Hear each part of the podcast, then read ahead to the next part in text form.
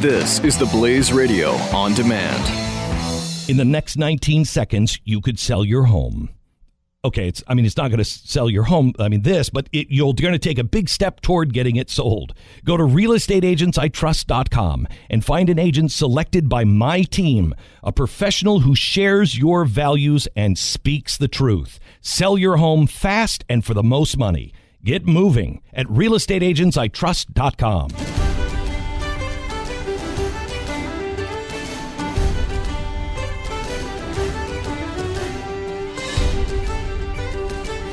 Freedom's Disciple with Jonathan Dunn on demand on the Blaze Radio Network.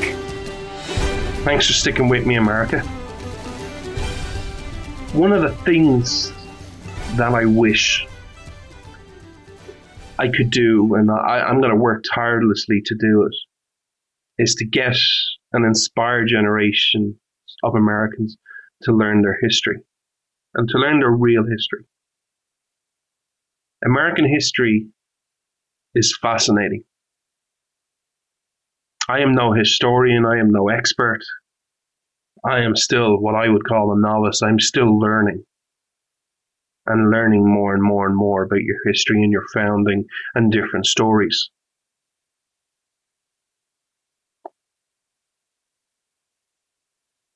But one thing that annoys me, and again, people have said, "Oh, John, you're a purist. You're an ideologue." Yeah, okay, that's who I am. It's I'm okay with who I am. But for me, Independence Day in America has kind of lost its meaning. And there are many reasons for that, which I don't really want to get into. But July 4th is classed as Independence Day. It's a time when you have a federal holiday. It's been a paid federal holiday since 1938. Maybe that was the start of it. Where people get together, and I'm going to use modern day things, I apologize, but you know, you get together and you have hot dogs and you, you watch some baseball and you crack open a few beers and you know, have a good time. Independence Day isn't that. Maybe that's July 4th. You know, where you do all that and you pledge allegiance to the flag and you go watch some fireworks. Maybe that's July 4th. For me, because I'm a purist, Today is Independence Day. Today, July 2nd, is in the real Independence Day. And how did that come about? Why do people not know the real Independence Day is actually July 2nd? Well, the reason is is because on July 2nd, the Continental Congress took a vote for independence and it voted in favor of independence. But it took two days to July 4th for its delegates to adopt the actual Declaration of Independence. John Adams, one of your founding fathers, wrote a letter to his wife, Abigail. He was your second president. And he believed that July 2nd was the real Independence Day. And I quote in his letter The second day of July 1776 will be the most memorable epoch in the history of America. I am apt to believe that it will be celebrated by succeeding generations as the, annivers- the great anniversary festival. It ought to be commemorated as the day of deliverance by solemn acts of devotion to God Almighty. I said God, yes, he did.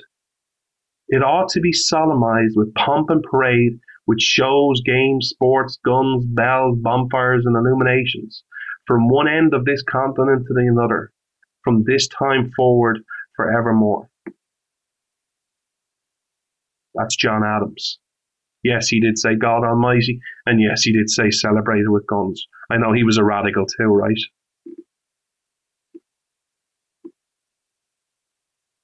For me, I celebrate today as the 240th anniversary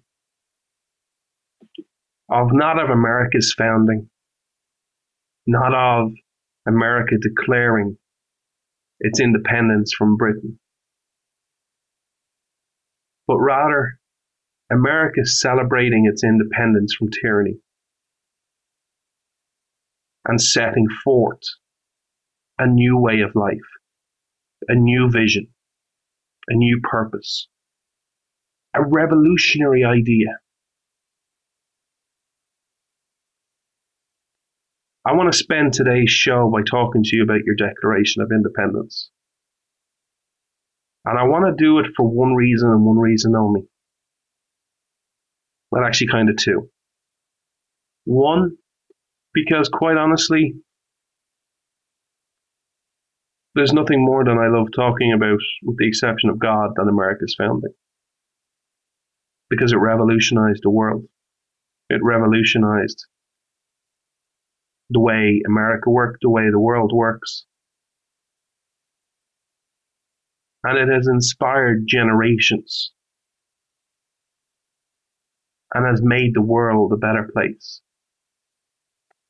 You know, if we just put principles aside just for one second, I know that's something I never, I never really want to say again.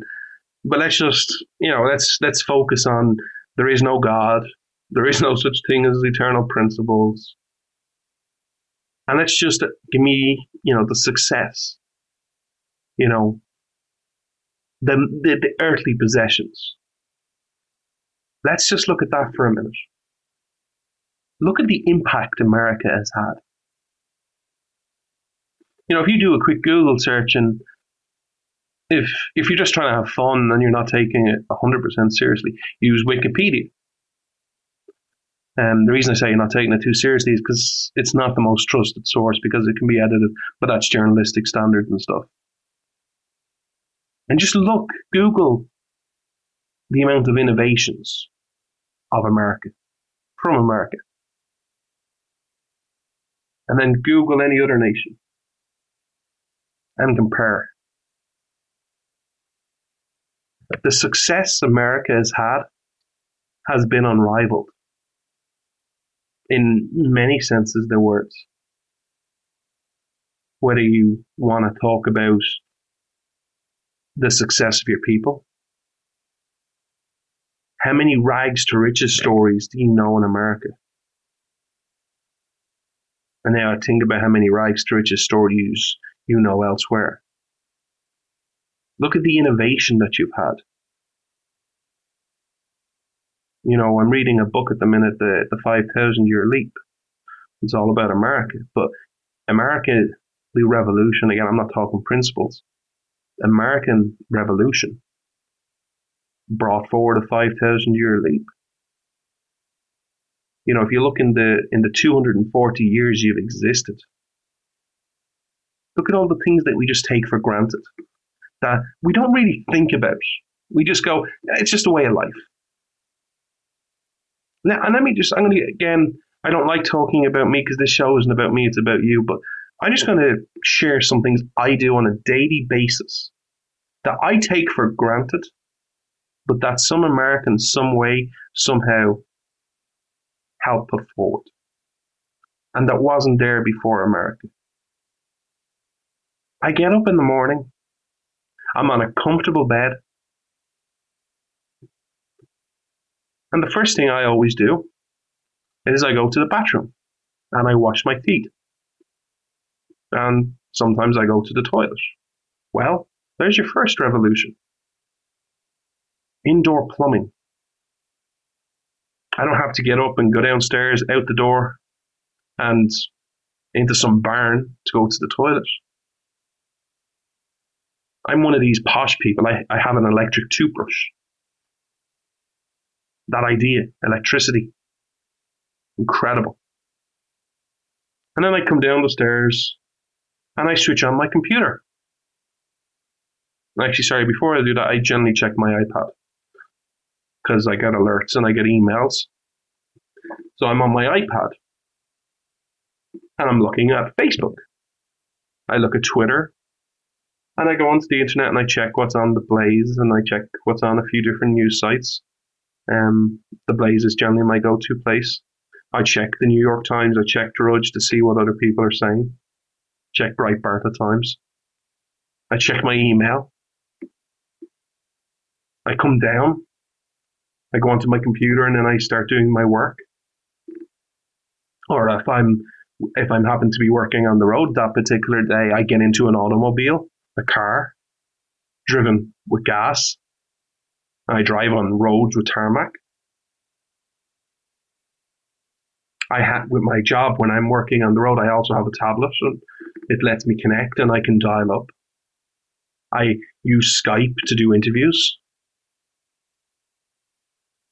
These are all the things that were made possible by America.